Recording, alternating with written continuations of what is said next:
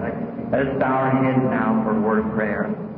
With our heads bowed, I wonder how many would like to be remembered in prayer. Just let it be known by you lifting your hand. Our Heavenly Father, we have humbly come to Thee, Lord, confessing that we are not worthy of coming, but because that Jesus has made the way for us and has paid the price, therefore we can come boldly to the throne of grace in a time of need. And now, Lord, as we are here to present the gospel, searchable riches of Christ, we need You, Lord. And there might be one setting here, Father, that You're trying to school in a great way, that You might send them somewhere to a great mission that You have purpose. I pray, Father, that if that be so, that this night that Your purpose will be fulfilled. And help us as we present ourselves to You for service. Now Thou did behold all the hands, and looking yet at those that are up. Thou knowest what is in need. And I pray that You'll supply it, Father. I offer my prayer with their prayer and their desires, my desires, upon the golden altar for our sacrifice laid tonight. In the name of the Lord Jesus, we pray that You'll break the bread of life to us out of Thy Word. Amen. You may be seated.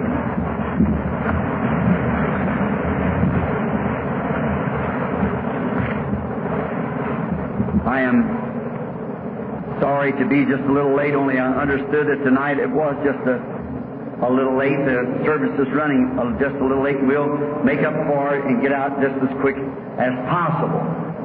Now, we want to approach the Word tonight, and with all that was in it, I know you're here. You, uh, some of these fine singers, I, Mel Johnson, for one, that I know sitting here, I've asked him to sing for us that song that I just can't get off of my mind. Constantly I'm humming it about the tears come running down. I, I like that. And I think he's going to sing Businessman's Breakfast or somewhere for us.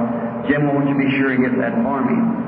And if you have a little tape, put on that for me special. So, um, my children want to hear it. When I got to get down a little low, I, I hear that. It makes me feel good to hear good singing. And Billy, I go into the office down there, and he's constantly got them tapes of singing going all the time. And I think it kind of helps him. You know, there's something about song that's got power in it. We all know that. We're we're aware of that. That look at the army when they sing the songs and play the music. Do you know they approached a war in the army? Of a god is burst by music. The singers went before the ark, rejoicing and singing. Then comes the ark, and then the battle. That's right. So that's the right approach, and that's the reason we come into service at night. What do we do? Sing the hymn of the Lord. Then the art, the word, read the word, and then the battle. And we're, we're in. So the great banners are flying tonight. The name of the Jesus Christ, the Lord God, may be exalted, the enemy be put to flight, and the God win the victory tonight and save souls, heal the sick and afflicted. Cause those that are weary and stoop low to raise up their heads and rejoice. Give great glory unto Himself. Well, we ask this in the name of the Lord Jesus. I want you to turn tonight with me, if you have your Bible, and sometimes people just mark the little text that ministers speak on. It used to be that I could think of these right quick without even writing them down, but after a, just past twenty-five, well, a few months ago, I mean the second time, and so it makes it a little harder for me to remember. I'm bearing a lot of scars from the battle, and as we get older, we just don't think like we used to, and I have, when I look at the Scripture and see that I remember what the text is. Let's turn to Joshua, the tenth chapter. Begin reading at the twelfth verse. Then spake Joshua to the Lord in the day when the Lord delivered up the Amorites before the children of Israel. And he said in the sight of Israel, Son, stand thou still over Gibeon, and moon over the valley of Ajalon. And the sun stood still, and the moon stayed until the people had avenged themselves on their enemies. Is not this written in the book of Jasher? So the sun stood still in the midst of heaven, and hastened not to go down about the whole day. And there was no day like that before it or after that the Lord hearkened to the voice of a man, for the Lord fought for Israel. The Lord had His blessings to the reading of His Word. I want to take a text out of there for about thirty minutes, if I can hold it to that. A paradox. Just use that one word, a paradox. Now, according to Webster, a paradox is something that seems incredible, but it's true. Therefore, a paradox, then, would be the same as a miracle. A paradox is when something is, it seems like it just couldn't be. The, the knowledge of the human mind is altogether incredible, but yet it's proven true. Now, a miracle would be the same thing, for a miracle cannot be explained. A miracle is something that happens and you cannot explain it. That makes it a paradox. It's incredible, but yet it's the truth. Now, people today, a lot of modernists, believe that the days of miracles are past. They don't believe there is such a thing as uh, a miracle. But yet, I believe that the world's full of miracles. Uh, I believe that paradox uh, constantly. For instance, I believe that every born-again member of the body of Christ is a paradox in themselves. I believe each one of you Methodists and Presbyterian and Lutherans that never had experienced the baptism of the Holy Spirit was in some formal church that did not believe in the genuine new birth and has now received the baptism of the Holy Ghost is a perfect example of a paradox, because something happened to you that changed your whole being. And anyone could look at that and know that what a paradox is, a miracle. Unless that happens, you cannot uh, be a Christian. There must be a paradox for you to become a Christian, because no one can, can change a spirit in a man and give him new birth outside of God. God alone is the only one can do it, and it's a miracle how that God can take a man's thinking and his ways and his life and everything and change it from what it was to what it can be, what He can make it. For instance, a few days ago I was called in on a, a scene or on a, a little something going on.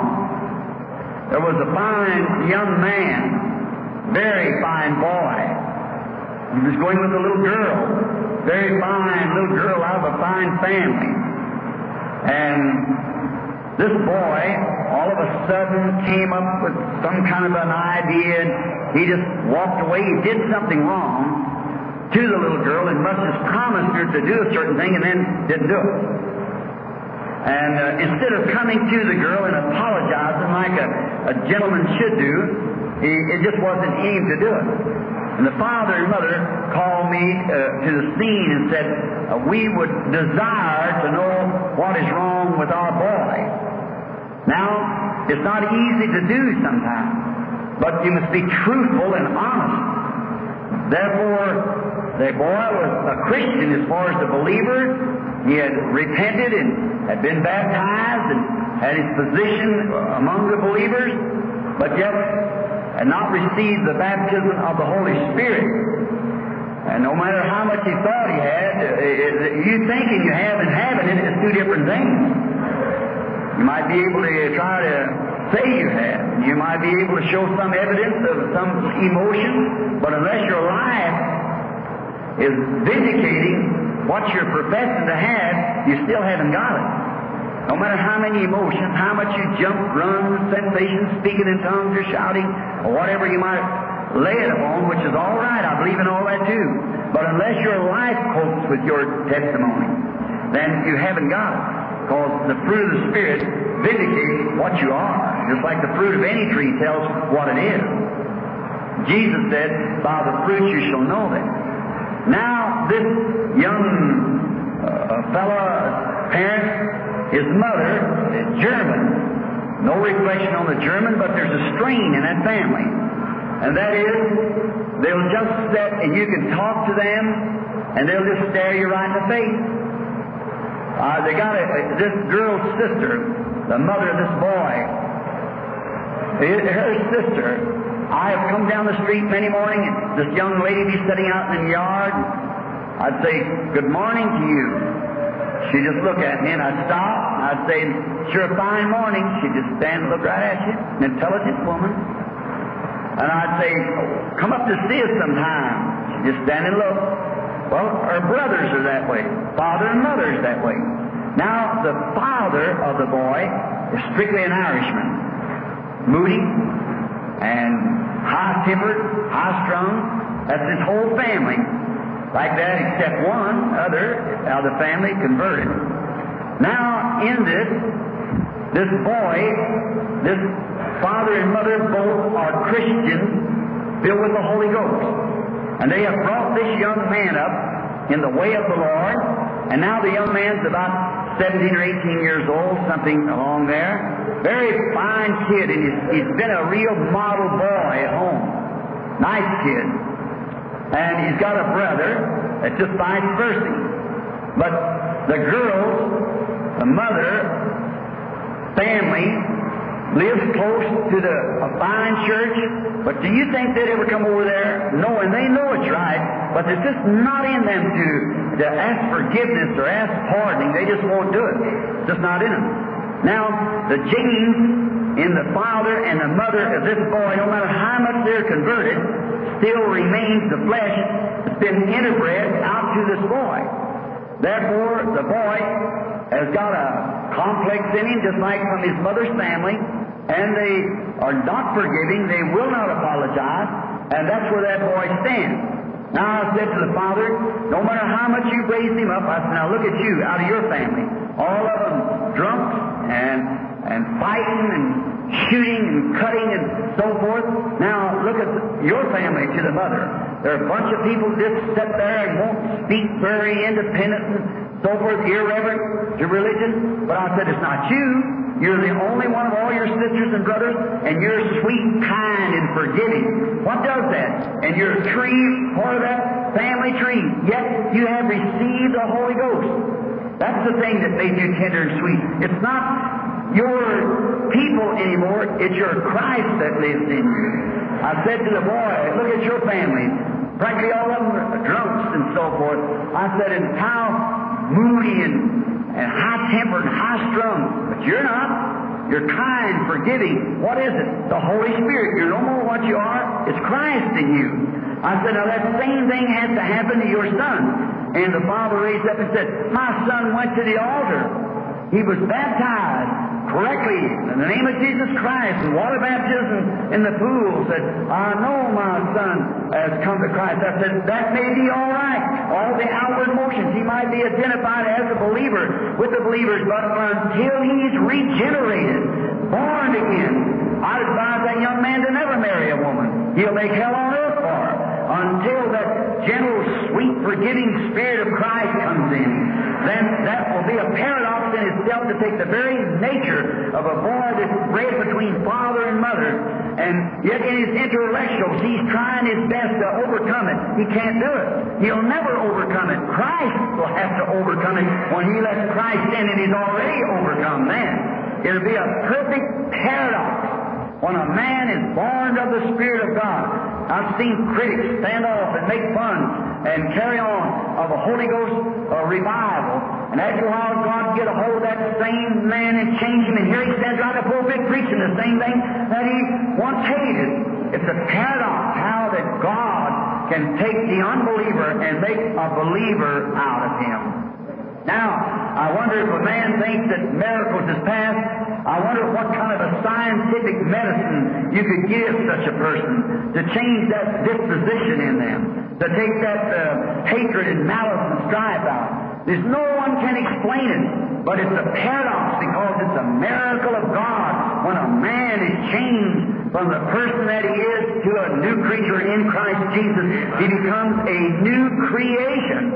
He's no more of what he used to be. He's absolutely a new creation in Christ. This world itself that we're living on is absolutely a paradox. How it was formed, we find out in Hebrews eleventh chapter and the third verse that the world was framed together by the Word of God. Where did God get the material to make this world? How did He do it? The Bible says that it was formed and framed together, all of the structure and its part was put together by the Word of God. If that is a paradox, I don't know where it is. Where could we produce and say we got the material when there was no material? He had to speak it into existence. It's a paradox that this world is here tonight. Another thing, it's a paradox of how it stays in its orbit, hanging in space. How can it hang there at one place, spinning this way about eleven hundred miles an hour, twenty-four, twenty-five thousand miles around, and goes around every twenty-four hours, so perfect it doesn't miss a second. So perfect, turning at a better than a about uh, better than a thousand miles an hour. It's turning around like this, hanging in space. If it would go up or down any, well, my, it would it'd interrupt the whole system of God's solar system. And it goes around the equator, around the orbit, so many uh, years high, and it never fails, the seasons just exactly. Tell me what holds it up there? What turns it so perfect in time? You can get a watch. I don't know how much you might pay for one, a thousand dollars, and that watch within the space of a month will lose minutes. They haven't got anything that can work so perfect, but yet this world turns perfect. Wow. It's God doing it. It's a paradox. God commanded to do that, and it does it. How about the moon? Yet millions of miles away from the earth, and yet it it controls the tides on the earth. Millions of miles away, its influence of standing in its space, standing in its orbit, it influences the earth. Each planet influences the other by staying in its place. Oh, what a sermon I could take from your lesson, how that each one of God's creatures would stay in its place. It would influence the other. But we get off on some wild tantrum somewhere and form an organization and separate ourselves, seeming without having a faith, and then we got the whole system of Christianity mixed up. If ever a man would stay in his place, it would be a paradox of God. The Theoscott could bring Presbyterians, Lutherans, Baptists, Methodists, Catholics, and all together, if we come back to the Word of God, it would be a real paradox. And then the Holy Church could agree not upon your creeds and so forth, but upon the Word, the way it's written, because it's of no private interpretation, says the Scripture. How that that moon influences the world. Here not long ago, a friend of mine, my neighbor, was digging holes for oil wells down in the state of Kentucky. And when that moon begins to rise over there, that tide comes in all the way across to the earth. That salt water down in the hole where they drill will raise up when that moon comes. No matter it's down hundreds of feet below the surface of the earth, the top of the earth here goes down hundreds of feet. Yet when that moon turns around, that water raises beneath it. It is. You can't hide anything. When God has commanded it, it's got to obey God. When God gives His command, that's the reason I know He'll have a church without spot or without wrinkles. God has commanded it so. It'll have to obey. God will have it, because the Word of God has said so. How the tides, the moon, and everything influence the actions of the earth. You take, we see a star shoot, we call it a star. That isn't a star shooting at the light, of course we know that, but we call it a star. That star cannot move that far. If one star would move out of its orbit, it would probably influence everything in the cycle, in the whole uh, universe. It would, it would uh, interrupt. Everything would stay in its spot in order to keep the system of God moving. So would we stay in our place.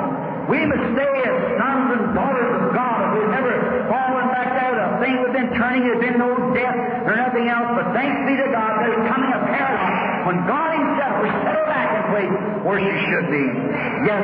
a paradox. Man that don't believe in, in a paradox and don't believe in miracles, how could you justify your intelligence and looking in the face of things that you cannot explain? It's totally impossible for any man to explain how that world can revolve itself and keep in perfect time and ever the whole solar system and those things, to how the moon can influence the earth, and how many other things can we tell about how the the sap in the fall of the year will go down in the root of the tree without any intelligence to run it down there, bring it back in spring of the year with new life. Why, it's a paradox. No one can explain it. We don't know how it's done, but God does it. Therefore, it is a paradox constantly. It's a mystery how that God does that. We look at it so much until it becomes so common, we look over the top of it. And that's what's the matter with you, we Pentecostal people. We've seen God perform so many paradoxes that it becomes just occasionally that we even think of it. If we would only stop a minute and consider it, God is everywhere. God is, is performing, and His old timepiece is kicking right around till finally she'll go plumb out into eternity, because God has promised it to do that. Now we know that there is paradox. Now, back in the days of Noah, before the rain come and the flood, it was quite a, a hard thing for Noah and that great intellectual age that he lived in to try to tell people by a word of God that it was going to rain. Now, it would be uh, no doubt that it didn't meet the, the qualification of their scientific research. There was no rain in the sky. But you see, Noah said there would be rain because that said there would be rain. And Noah, by faith, before the rain ever come, he said it would be there. That's the reason we say the same thing that they say, well, Jesus, they said he was coming a long time ago. Hundreds of years ago they claimed it was coming. The apostles said so. Maybe their generation. That doesn't stop it a bit. We still know he's coming. How's it going to be? I don't know. But God was standing. He promised to. And I know he'll be here. Now, Noah could only say, God said so. But you see, then, after all, it did not meet their scientific approval in that day. But when the time come for the word to be fulfilled, it rained just the same. That was quite a paradox in that day, to think that rain could come out of the sky when there is no rain. But if God is stuck at His word, He can perform a, make a paradox. He can perform a miracle. And any man is born of that same Spirit that performs miracles. Why, it's the easy thing for him to believe miracles, because he's part of God. Amen. The Son and Daughter of God, not by denomination, not by creed, not by handshake, but by His birth, that you have died to your own intellect and been born of the Spirit of God, and you are a paradox yourself. How that you've been changed from death unto life. Amen. How you're an innermost being. Is the new creation in Christ Jesus. It's a paradox. God speaks His word. His children believe that in God, the science cannot prove how it can be done. They know nothing about it, but the children believe it anyhow, and then God performs a paradox. Makes it so. Makes it so because His word that spoke the world into existence can, can make every word that He ever promised come to pass. That's why Abraham staggered not at the promise of God through unbelief, but was fully persuaded that he was able to perform and to keep what he said he would do. He staggered not at the promise of God being one hundred years old and Sarah ninety to have this baby, because he knew that God could perform and may have a paradox to happen, on something, a miracle to take place, and He did it. The Hebrew children. Now, how would you make scientists believe today that a man could go into a furnace, or I would be afraid to say how many Fahrenheit hot it was, but you go into that a furnace back there in the book of, of Daniel, and stay in that furnace until the They thought that he was, they was all burnt down to ashes, which even the man, the great uh, army of uh, soldiers, great husky man that moved out there to, to throw them in the furnace, that was man that went in there perished by the intense heat of the furnace against them, and they fell into the furnace and was down in there for all this time and come out without even a smell of it. performing a miracle. That was a genuine paradox of the keeping power of God against any enemy. When a man is ready to admit God is true and God keeps His word and honors those who believe in Him. Certainly I believe in a paradox. Joshua, the great warrior I just read about a few moments ago in the book of Joshua, the tenth chapter. Notice, Joshua was a, a, a friend and, uh, to God. He was a soldier, a, a general, and he come up under the influence of a prophet, Moses. Moses had been taken away, and Joshua was commanded to take the children into the promised land and to divide the land. The children's disobedience, and Moses had waited to be old, and so Joshua come up to take the place of Moses, to be God's general, and the Lord spoke to him and said, as I was with Moses, so will I be with you. That's good enough for Joshua. That be strong and very courageous, for the Lord thy God is with thee wherever thou goest. And every place the soles of your foot shall set, that I have given you. Then footprints meant possession. The whole land belonged to him. It was a promise. Way before it ever happened, when he come down there with Caleb and the other spies, and they seen the great opposition, the Amalekites and, and the Perizzites and Hittites and so forth, all fenced in, and there Jericho could run a chariot race on top of the, of the place, and great strong man that some of the, uh, the unbelieving among them said, well, we look like grasshoppers to the side of them, but Caleb said to Joshua, we're able to take it. Why? God said, I have given you this land. No matter what the opposition is, how great and, and the, the, the difficult look, yet God said it was theirs. No. God is able to keep what He has promised. It was a paradox to see a handful of people unarmed almost for what they picked up on the desert. And where they chase other man, probably with such as old rakes and saws and whatever they get a hold of, go in there and beat those men down that were giants. It was a paradox. God knew that they had courage to do it, and He gave them the promise. And they went in and performed exactly what God promised them to do. One day in the heat of the battle, when the kings had made a great uh, covenant among themselves and had come down against Joshua and the children of Israel, that God had promised them the land, and uh, He had routed the enemy, and they were in the woods and hills scattered out through the wilderness there. And Joshua looked and he seen the sun going down. He knew if those armies got a chance to replace themselves and, and come back again at him, well, he knew that he'd have twice as hard a time and would probably lose more men if they ever got a place to unite themselves together. That's where ministers, that is where we fail, that is where the church failed. When this revival that we just had, this great campaign that started across the country, when we had the enemy running, we should have kept him on the run.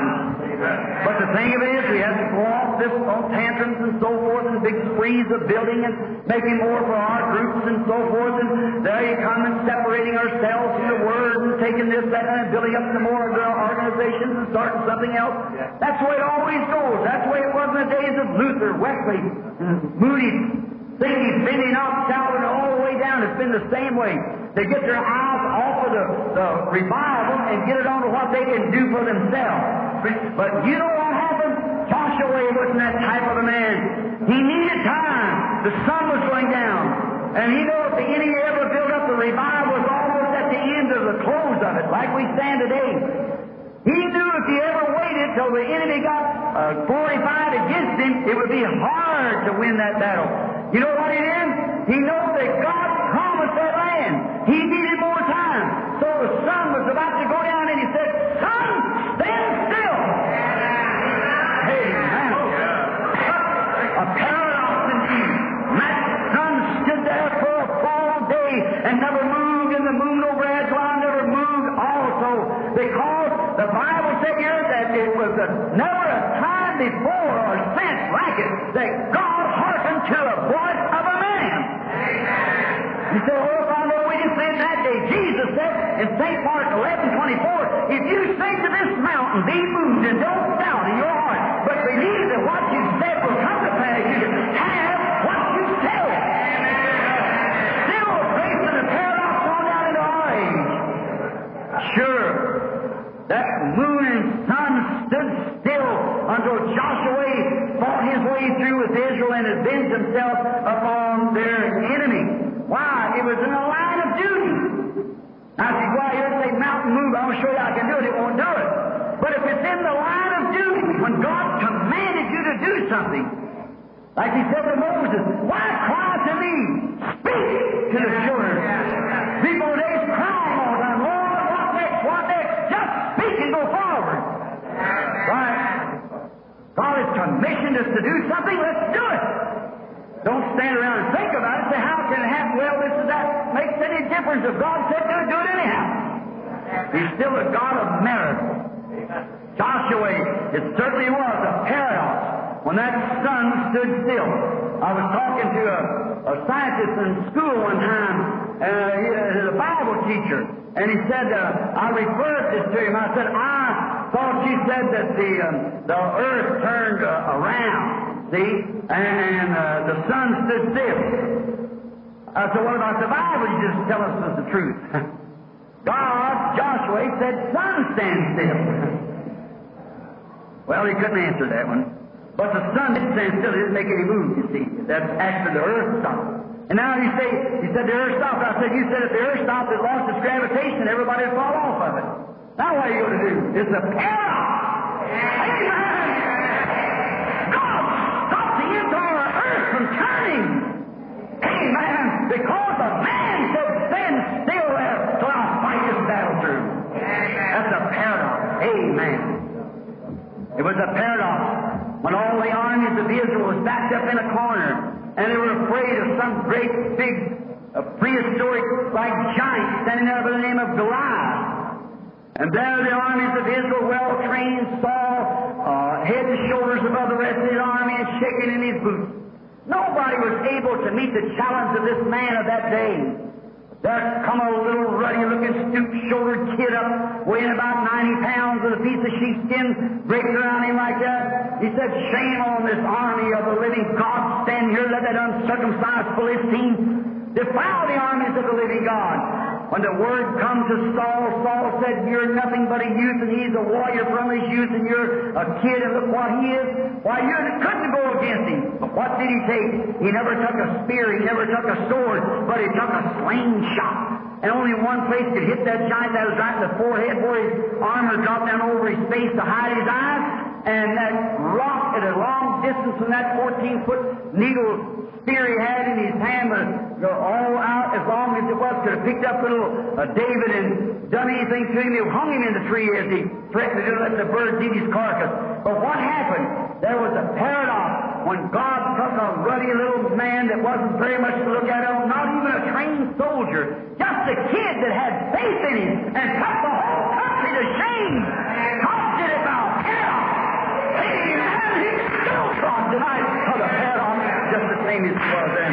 He put the whole army to ride. They saw that and began to run and take off, because if they seen that in that little fellow was a faith in a God who could change all nature, do anything he wanted to do, when man would believe his word. Certainly, I believe it was a paradox.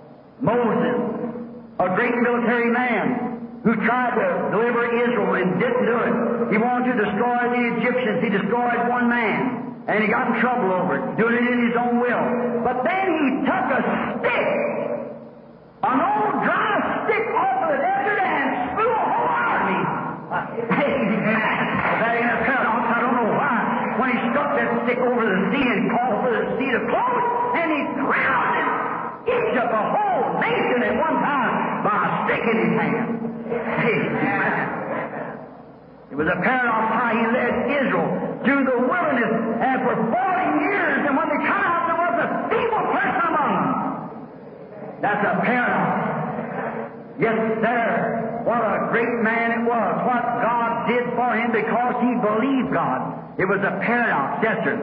It was a paradox when God chose one little man by the name of Micah before four hundred well-trained prophets of Israel, because this man was willing to stay with the Word of God when all opposition was against him. When the four hundred said, ah, go on up, said to Ahab and Jehoshaphat, go on up, the Lord is with you. We just got the revelation. The Lord is with you. Go up, you'll push them plumb off of our land because it's ours.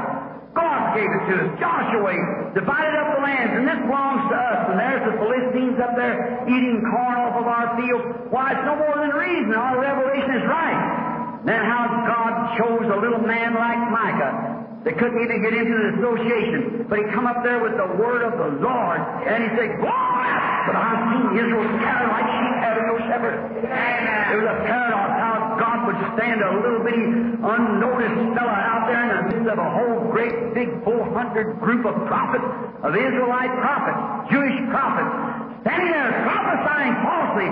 How did Micah know he was right? Because he was right with the word. Elijah said the same thing would happen. How could he bless what God had cursed? It was a paradox, but God made it come to pass. Certainly was. It was a paradox when a little bitty, sissy-looking boy with seven little locks of hair hanging down his head, maybe a bull rabbit in it for all I know, like a little bitty sissy. His name was Samson. And when a lion, about a five hundred pound maybe lion, roared, he come against him, and he took his hands and tore that lion apart.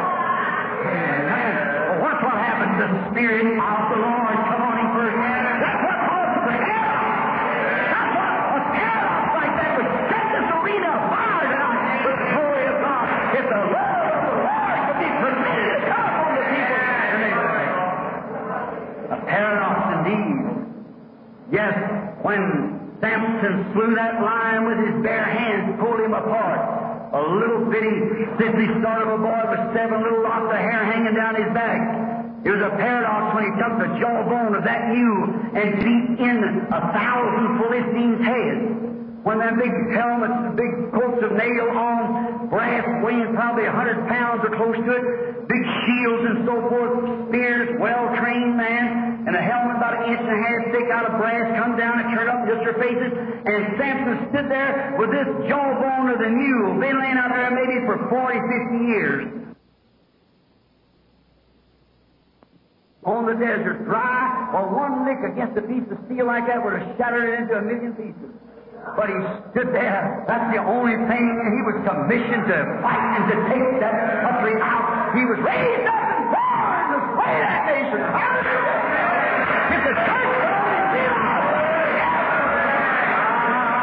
It's a Pentecostal church that only realizes what you're here for, what your representation. Why did you come out of these things to be what you are? He knew what he was born for. He knew where he stood. The thing he had in his hand made no difference. He stood there, and as those Philistines come, and that powerful liquor, that little shrimp standing up on a rock to reach top of their head, went around there and knocked one more and one, one the other, and there it is. It was a paradox how that mule's jaw held together. It was a paradox how that little piece of brittle bone would break through those inch-thick helmets of brass and slay those Philistines. A thousand of them still stood there within his hand, just as good as it was when he picked it up. It was a paradox. He's still the same yesterday, today, and forever. He's still the same God. And any man that is called to take the Word of God, God will stand by if he don't be a coward. Samson could have run, but he didn't do it. Right? There was a paradox when God called John the Baptist, the son of a priest, out of a great school of priests, a great seminary. Why did that follow? Which it was customary. That man followed the tradition of their fathers. Why? It was a paradox when God took John to the wilderness to tell him what the Messiah would be, to tell him what the sign of the Messiah would be, how he would know it. Instead of going to school to learn what the Messiah would be, God took him to the wilderness to tell him what the Messiah would be. It was quite a paradox to them people in that day. Yes, when the virgin birth came on, that was a paradox. How that God, in order to make himself known to man, became man. How that God, the Great Spirit, God to me was before there was even a light, there wasn't a meter, there wasn't a uh, atom, there wasn't a molecule, there, there, there wasn't anything, and everything was God. Yes, that's how great He is. He's from eternity through eternity. He always was God. He always will be God. And how the greatest of all life become a little small germ in the womb of a woman in order to take His own law, to pay the penalty of His law, death. How God was manifested in the flesh. How the great God of heaven changed His stream, come from being God to be man through the virgin birth. Nobody can figure it out. Science, science today can't tell you how that virgin birth was. But God did it. He came. No one was able. Everyone was sexually born. Like they read, one man is the same as the rest of them. No one could help the other. We was all in trouble. And then God Himself came down and was born not of a Jew, not of a Gentile, but His blood was God. Blood comes from the male sex. In this case, it was God, God the Creator, created the blood cell in the womb of Mary and built Himself a tabernacle and Himself come down and lived in it. God was in Christ, reconciling the world to Himself. The very word Christ means the anointed one. God is God. God is His fullness dwelt in Him. Amen. In Him dwelt the fullness of the Godhead bodily. That was a paradox. It staggered people then that if you being a man make yourself God, it still doesn't. But just the same, it's still the same paradox that's carried on. He was God. He's still God. He always will be God. Yes, sir. He's the same yesterday, today, and forever. Yes, sir. That virgin birth was a mystery to the people. They couldn't understand it. Just like the new birth is today. The new birth is a mystery to the people. They can't understand it. They don't know what you mean. They have belittled it. Bring it down, saying, well, just because you believe something. The devils believe the same thing and tremble. It isn't what you believe, it's what God has actually done. The new birth is the birth. It was a new, it was a paradox when God brought new life to the human race. To reject it is eternal separation. To receive it is eternal life. You had, you're on the same basis that Adam and Eve was. You can take, if God put you on anything else, it would be unjust to Adam and Eve. Each Adam and Eve tonight's got the right and wrong standing before him. You can make your choice. You can take God's word or leave God's word. You can take God's word or take your denominational creeds about it. You can take your modernistic ideas of what it is. You can be born again and filled with the Holy Ghost, or you can be churchized, either one you want to be. Or me to live is Christ. Hallelujah. I believe that it was seen God. The fellow that had Pentecost upon His church as a pillar of fire and divided Himself with cloven tongues among His people is shared tonight as the same God for them He is today. I know it's a paradox. It cannot be explained. Emotion, screaming, crying, and so forth cannot be explained. But it's a paradox how God does it. It's the unseen God dwelling in the human heart, making Himself visible by vindicating His word that He's the same yesterday, today, and forever. It's a paradox on a carpenter's son by the name of Jesus of Nazareth took up five little biscuits and two fish and fed five thousand people. If it isn't, I want to see somebody do it today. I want you to explain to me what kind of an Adam He let loose. What did He do? Not only the fish, but the fish was grown, the fish was scaled, the fish was clean, the fish was cooked, the fish was whatever it was, and the bread was planted and grown, and all of it bypassed. And God turned it from, from scoop fish to cook fish. He just groaned it out. He broke it off. He groaned it out. He broke it off. He groaned it out. So He fed five thousand. What does that routine mean? Break it off. Grow it out. Break it off. Grow it out. Feed. Grow it out. That means He's the same yesterday, today, forever. He's the same God. He's still the bread of life.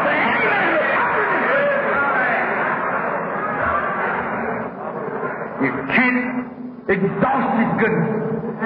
They say we have no need for miracles, no need for paradox. He's waiting. That's His program. That's what He is.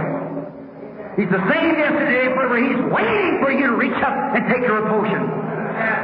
Are you scared to do it? Would you rather go down to the river and fish out a fish and try to cook it and fry it, some kind of hog lard or something, or would you rather take it the way God has it? Just reach up my face and say, Jesus, the same yesterday, today, and forever. I pray, Lord, I believe in You. Place within me the food, the strength, the faith that I need. Watch and see what happens. With a sincere heart, He'll satisfy every hunger. He'll do it. Jesus was a, made a, had a paradox. when he fed five thousand people of five fish and, and then taking up two basketfuls or several basketfuls afterwards. It was a paradox when a man with feet like I got and you got upon a lake like Lake Michigan out here, when the storms is on and the white caps probably, well, if you was ever there and see how the storms come down, they do it yet. Across Galilee there, and it almost looks like Baal the bottom of the ocean dry. When that comes down through there and winds terribly and begins to sweep, and the white cap pitch that boat until all hopes is gone, and upon that sea where they have been roaring from uh, oaring from along about four o'clock in the afternoon, I'd say, until the last the uh, fourth watch along three or four o'clock in the morning. How far had they rowed across the sea, and they left him on the other side? Amen. And at the fourth watch, here he comes walking up on the waves. That was a paradox. How could he make himself light enough? How could he step on the waves and step from one wave to the other? Those big waves coming, he'd go right up over one, right down in the other, right up over one without a drop of water on him. Comes walking on the waves. Excited to me. What was it? It was a paradox. Absolutely. It was a paradox. When Peter, who he had never seen in his life, his name was Simon, walked up in the presence of Jesus Christ because his brother Andrew had told him he was the Messiah. And when Jesus looked that man in the face for the first time that he had ever seen him and said, "Your name is Simon, and you are the son of Jonas." That's a paradox. If it isn't, tell me how he did it. It was a paradox. Why? Because he is the Word. And the Bible said the Word of God is sharper than a two-edged sword and a discerner of the thoughts and intents of the heart. That proved that he was the Word. Amen. The same yesterday, today, and forever. It was a paradox when Philip went around the hill and found Nathanael and brought him back into the presence of Jesus, and Jesus told him where he was the day before. That was a paradox. Amen. Showed that he was the Word. Behold, an Israelite in whom there's no God. Said, "When did you know me, Rabbi?" He said, "Before Philip called you, when he was under the tree, I saw you." A paradox. Amen. It was a paradox when a little businessman of the city of Jericho, a critic of the Lord Jesus, climbed up in a sycamore tree to hide to see him pass by. And when Jesus of Nazareth was coming walking down the street and stood right under the tree where he was and raised up there and called him by his name. Yeah. Zacchaeus, come down. I'm going home with you for lunch. A path. He had never seen the man. All the days of his life, he had never laid eyes on him.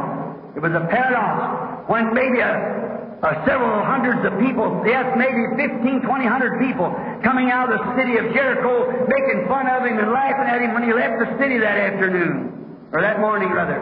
As he was going out of the city, when people was throwing overripe vegetables at him, I could hear a priest say, "Hey, they tell me you raised the head. Hey, you prophet. You call yourself a prophet. Said, well, we got a whole graveyard full of over here. Just man. Good man. Please, like I am. Go up here. Raise it up. Let's see you raise the dead." Didn't even hear a word they said. One hailing one thing and one another. But way back over there against the wall, some two hundred fifty yards, a poor old beggar shivered in the cold air with his sleeves said, "Oh, Jesus, thou son of David, have mercy on me." It stopped him in his tracks. Hallelujah.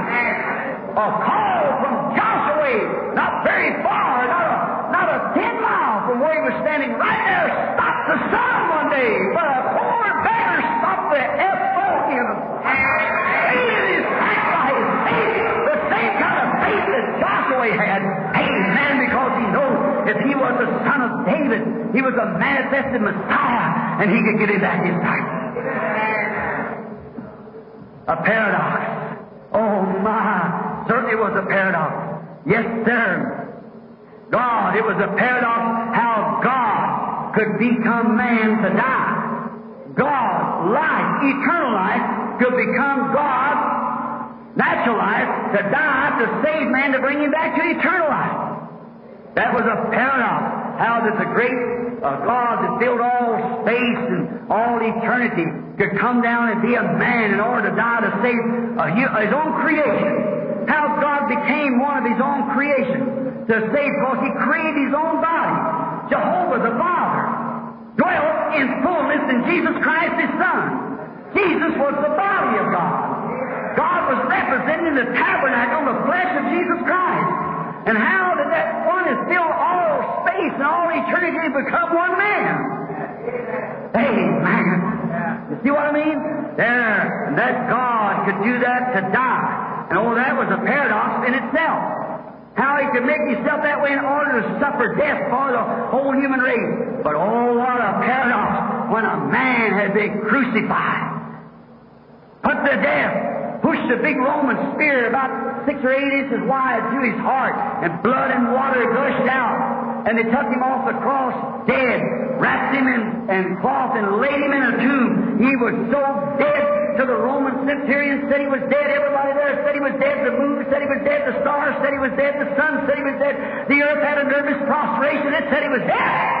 Yeah. And on the third day, to raise up the life again in mortal flesh. That's a paradox. Hey, man, he said, I have power to lay my life down. I have power to take it up again. Yeah. A genuine paradox of God, his resurrection was. It was a paradox of God when Jesus chose fishermen un- instead of trained priests to carry his message. Looked like when he come, he'd have come to the great Pharisees and Sadducees and said, "Brethren, you are the man who down through the ages has kept this denomination clean. I've come to take you now. Your fathers will be proud of you." When they could look down over the realms of heaven and wherever they was, I doubt it. Jesus said, "You're your father, the devil." So then, uh, broke down and said, "Well, we'd be happy. They'd be happy to know this. I've come now to take up where you all have brought it to." It was a paradox when he condemned every one of them and told them they were of the devil, and went down on the Sea of Galilee and picked up ignorant fishermen who didn't even know how to write their own name, and gave them the keys to the kingdom of heaven. How could a man to a religion that's tried what they thought tried, and their traditions and things to keep up the things of God, and here he comes and selects another group down on the river yonder when man's trained and educated and went through seminaries and schools and everything else, then he comes right back around and ignores that and takes the ignorant fisherman and gives him the keys to the kingdom. Amen! What makes a paradox is when somebody believes in God and takes him at his word. God's word spoke the world into existence. That's the same thing you have to believe tonight, is God's promised word. Look at that poor little woman standing out there at the well. She said, "We know when Messiah cometh, he'll tell us these things." He had told her what her trouble was. She said, "Sir, I perceive that you're a prophet. We know when the Messiah cometh, he'll tell us those things." What? God talking to a heart. Amen. Glory to God. Like God talking to a prostitute. Amen. And asking a favor to bring me a drink.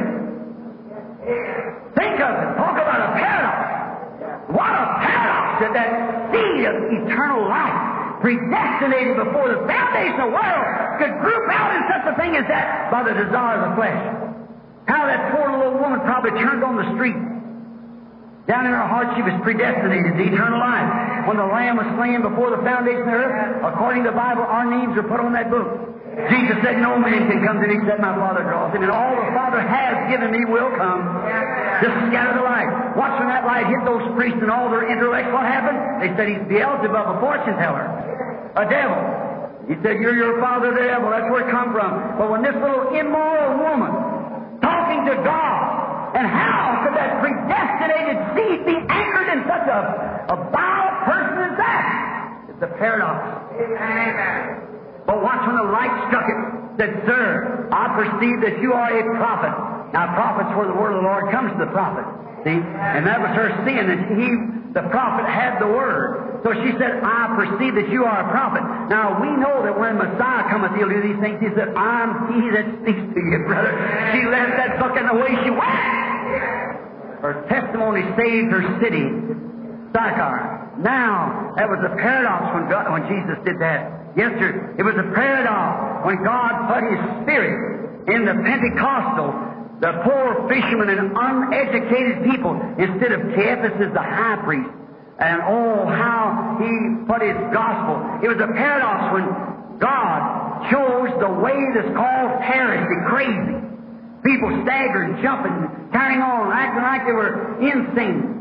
They called them crazy. It's a paradox when God would bypass the great high synagogues, the great Sanhedrin courts, and the great high scholar priests, and pick up a bunch of ignorant, unlearned fishermen that had no more than just to believe it and to take His word and see the results and to please God to bypass what they call the most holy thing in the world, to pick up a bunch of low trash, as it's called, and the way that they were worshiping called heresy, to make the way of salvation. Yes.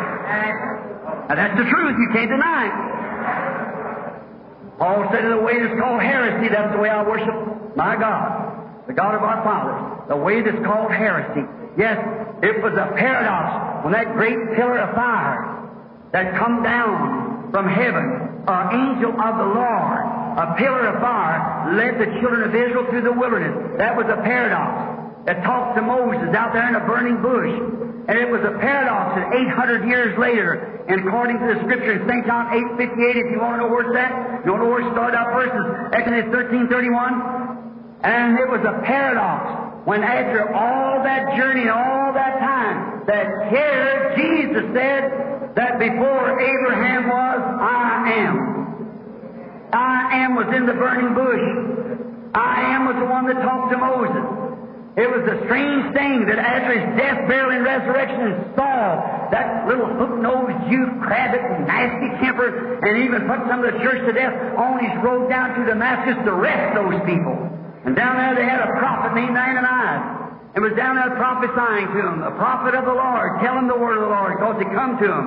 And while Pastor Ananias was down there prophesying, Saul went down to get him. And right in the middle of the day, that same pillar of fire that come down and led Israel struck Saul to the ground. And all the people standing around could not see it, but it's the right of Paul to put his eyes out. Amen! He was right!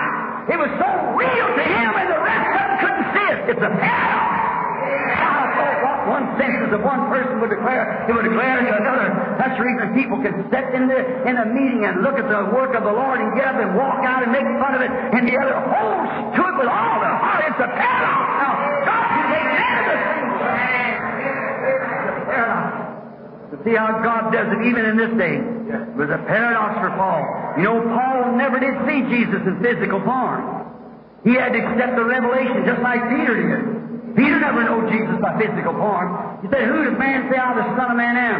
Some of them said, why, you're Moses, and some say you're Elias and Jeremiah. He said, that's not what I asked. What do you say?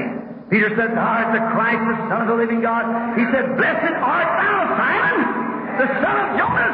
Flesh and blood has not revealed it to you, but my Father which is in heaven has revealed it upon this spot. I'll build my church in the gates of hell cannot prevail against it. There you are, a paradox. When he was standing there and didn't know him in human flesh, but he knowed him by his works and revelation. Seemed to fulfill exactly what the Scripture is. That's the same kind of paradox that brings a man from some old cold formal creed into a living God. The paradox to see the same man read the same Bible and deny what the other will believe it and accept the evidence of it. It's a paradox. When you can see it working on the other fellow, sure you ought to know that it's the same God. His creed's wrong. If it's contrary to God's vindicating His word, then your creed's wrong. Amen. Don't mean to be so rude, but that's the truth. A paradox.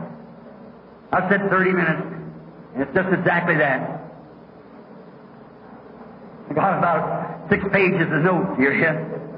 Paradox! Do you believe in it? Amen. I believe in it. Now, stop. Let me tell you something. Listen. I, I heard some time ago down in the South, where I come from, I was having a little bit of ice cream one day. An old druggist friend of mine, a real old born-again saint. He was a real man. Hadn't seen him for some time. I was going through the city.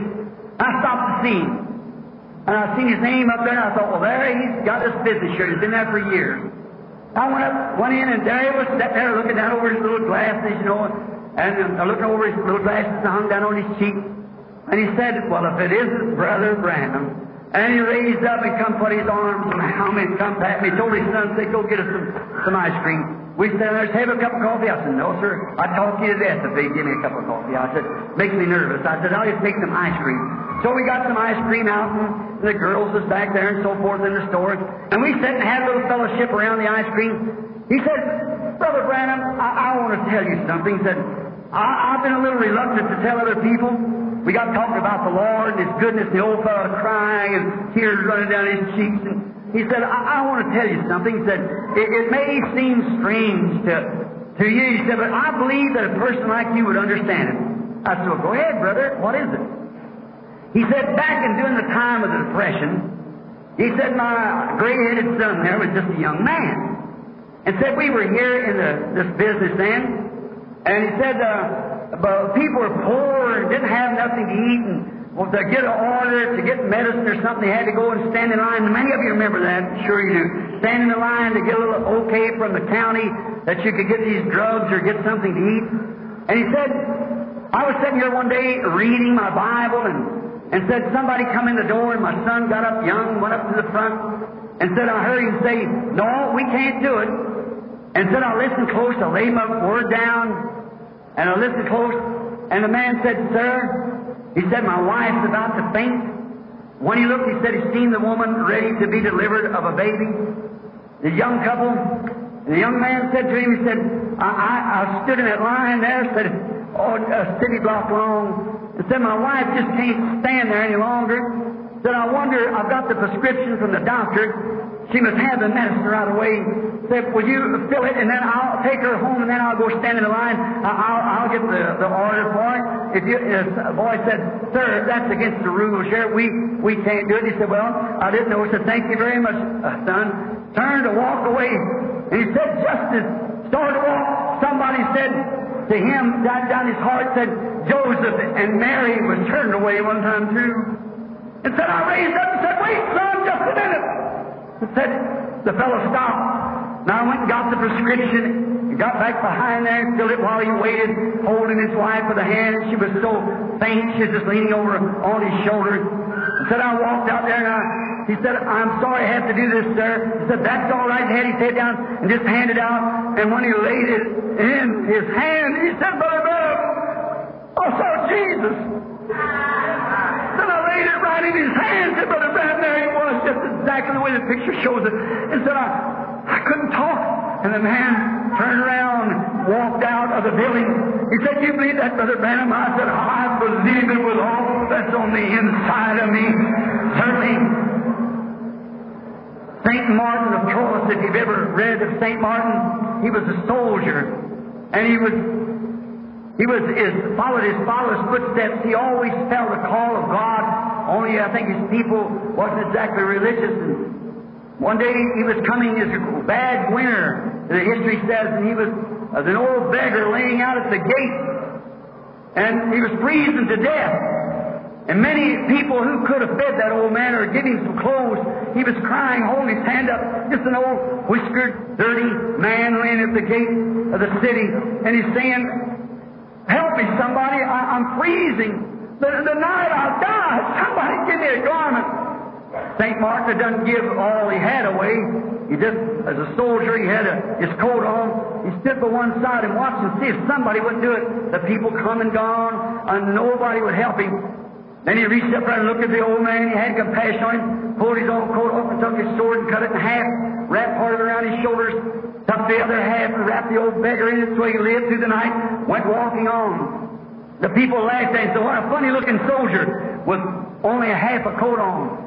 That night, while he was sleeping in the bed, he woke up, somebody walked into the room. He looked down across the room, and there stood Jesus with that old piece of garment that was wrapped around him. He knew by that he was a man. Saint Martin was one of the men who contended back there for the faith that was once delivered to the saints.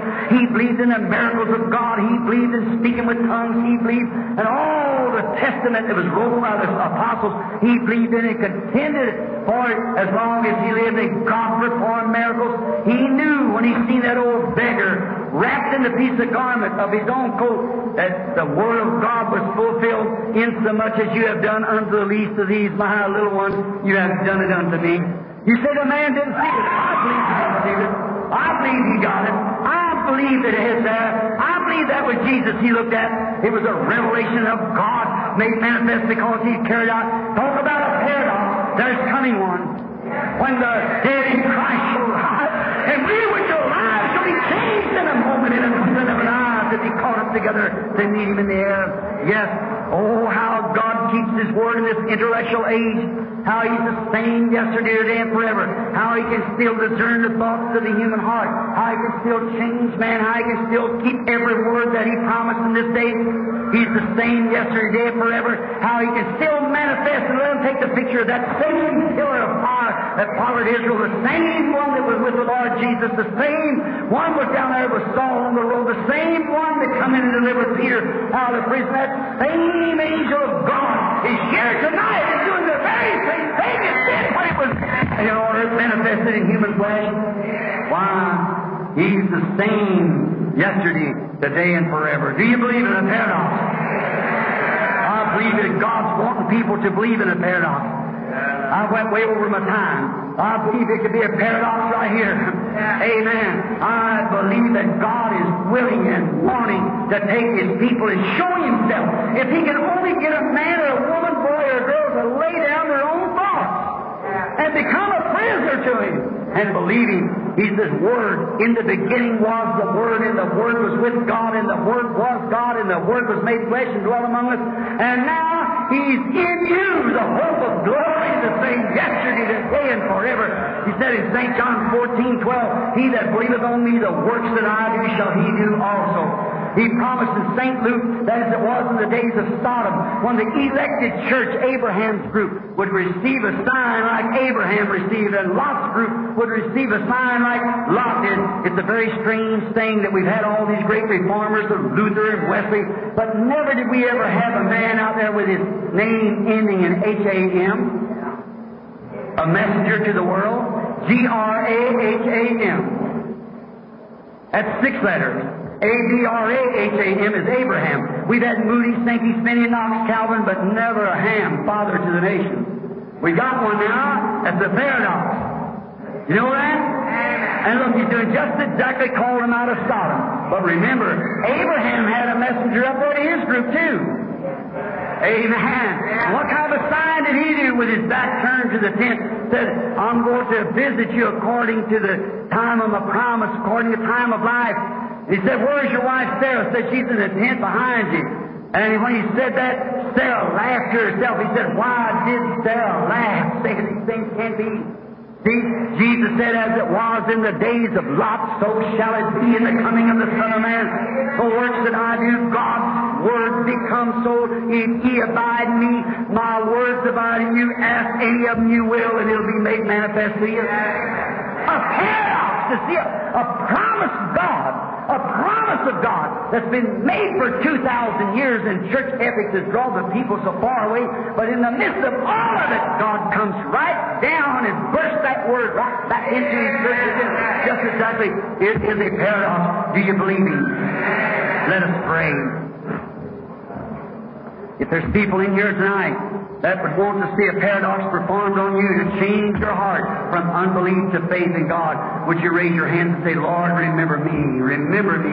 God bless you. Oh, let's look at the hands. Heavenly Father, there is so many hands. I wouldn't be able to say, God bless thee, each one, but Thou knowest them all. Change their thinking, Lord.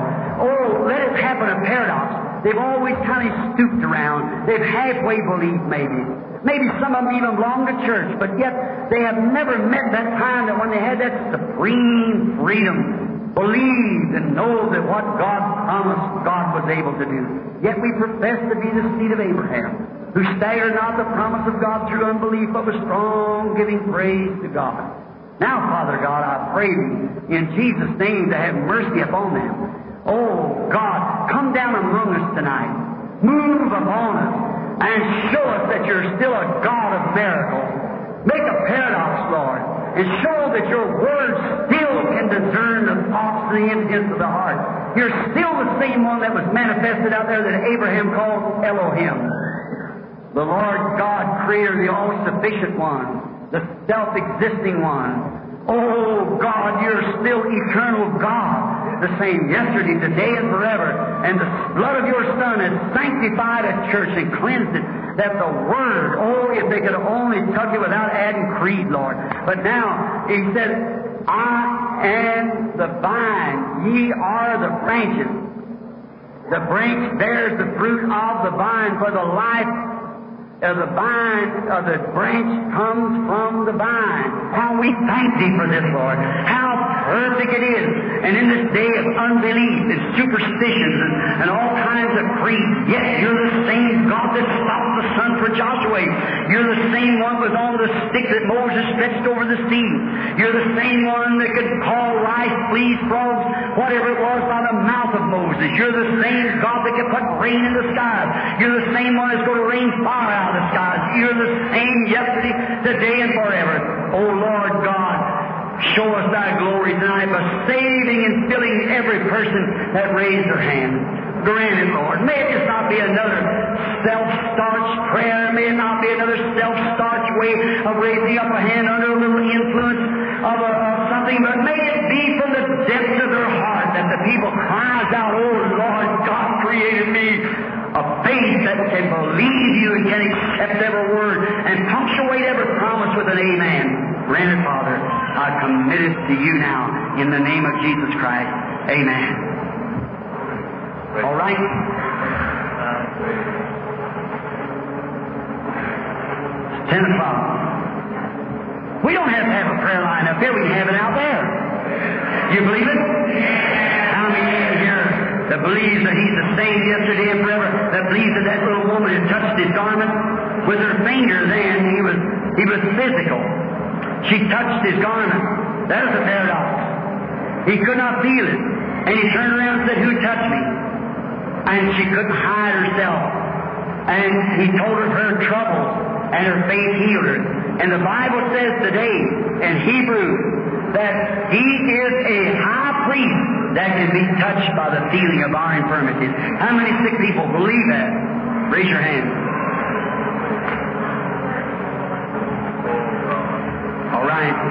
You believe it. And let's see now if that's true. You say, "Brother Branham, how does that come?" Just believing the Word just the way it's wrote.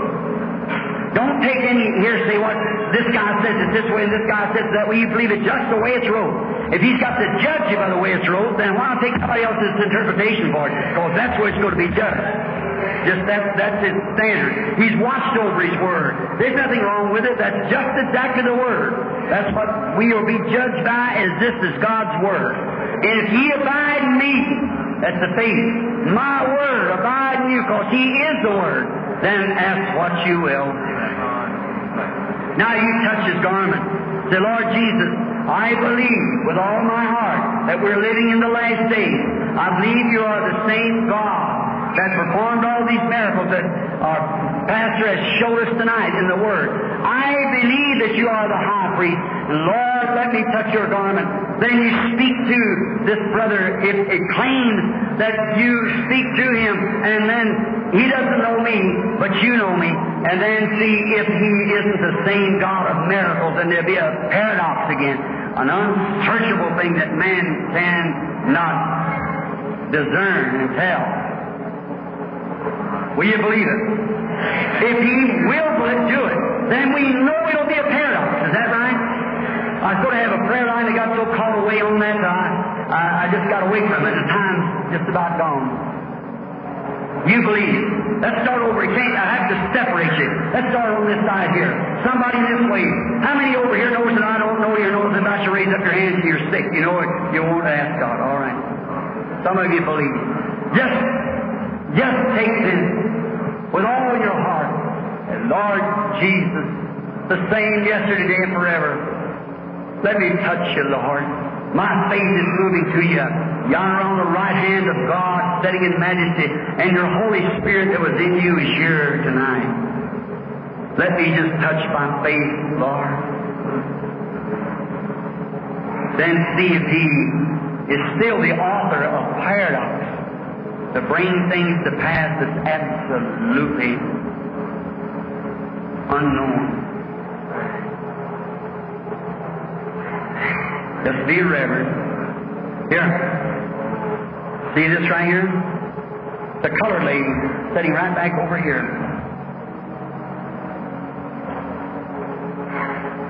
She's bothered with a kidney condition. She's just had an operation. I don't know the lady. I'm a stranger to you. Is that right, lady? But that is true, isn't it?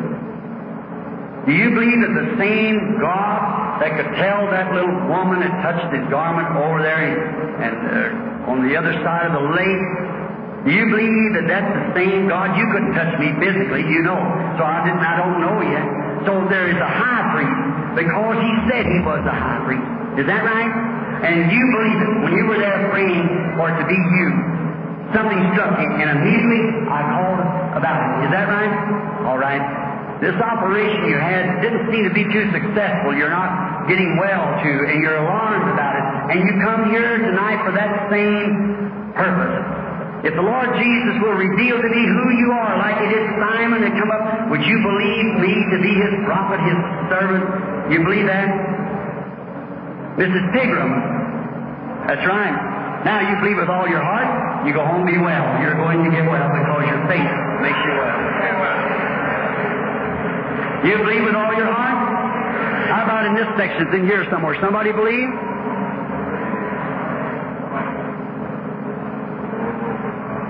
A man is sitting out here on the end. He's suffering with trouble with his eyes. I don't know what he knows yet. He's caught me now. He feels the, the spirit of the... Did you see that light above me? Mister Otis? That's your name. I'm a total stranger to you, but you're worried about your eyes. Christ made you well. Your faith. Now ask the man, have I ever seen, know anything about him, or this woman, or whoever it is? There's an paradox. You believe that? He's the same yesterday. He promised the works that I do shall you do also. That's how he identified himself as being Messiah. Is that right?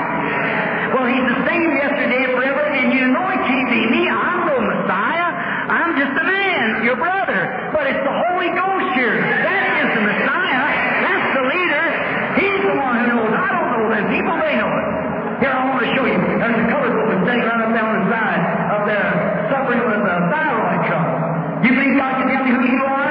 Miss Kelly? Right. All right. You believe with all your heart? Mister Swanson back there with nervous and trouble, you believe that God can make you well? If you believe it with all your heart, all right, you can have it. God makes you well. You believe it? I don't know that. People ask me if I know him. It's a paradox. Just a minute. Here's the side. Stand over a woman. I don't know who she is. She's sitting out here.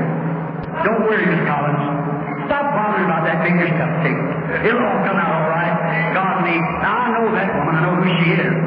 She's from down in Indiana or Kentucky. I know her. Her husband there is a member of my church. He's a, he's a deacon down there, a fine man. But there's that light. Don't you see it right over? She's been bothered. She's sick. And she's upset about something that she don't know what to do or not. You just remember, quit fretting, sister. It'll be all right. He knows all right. He'll lead us. You just let him go. Amen! The same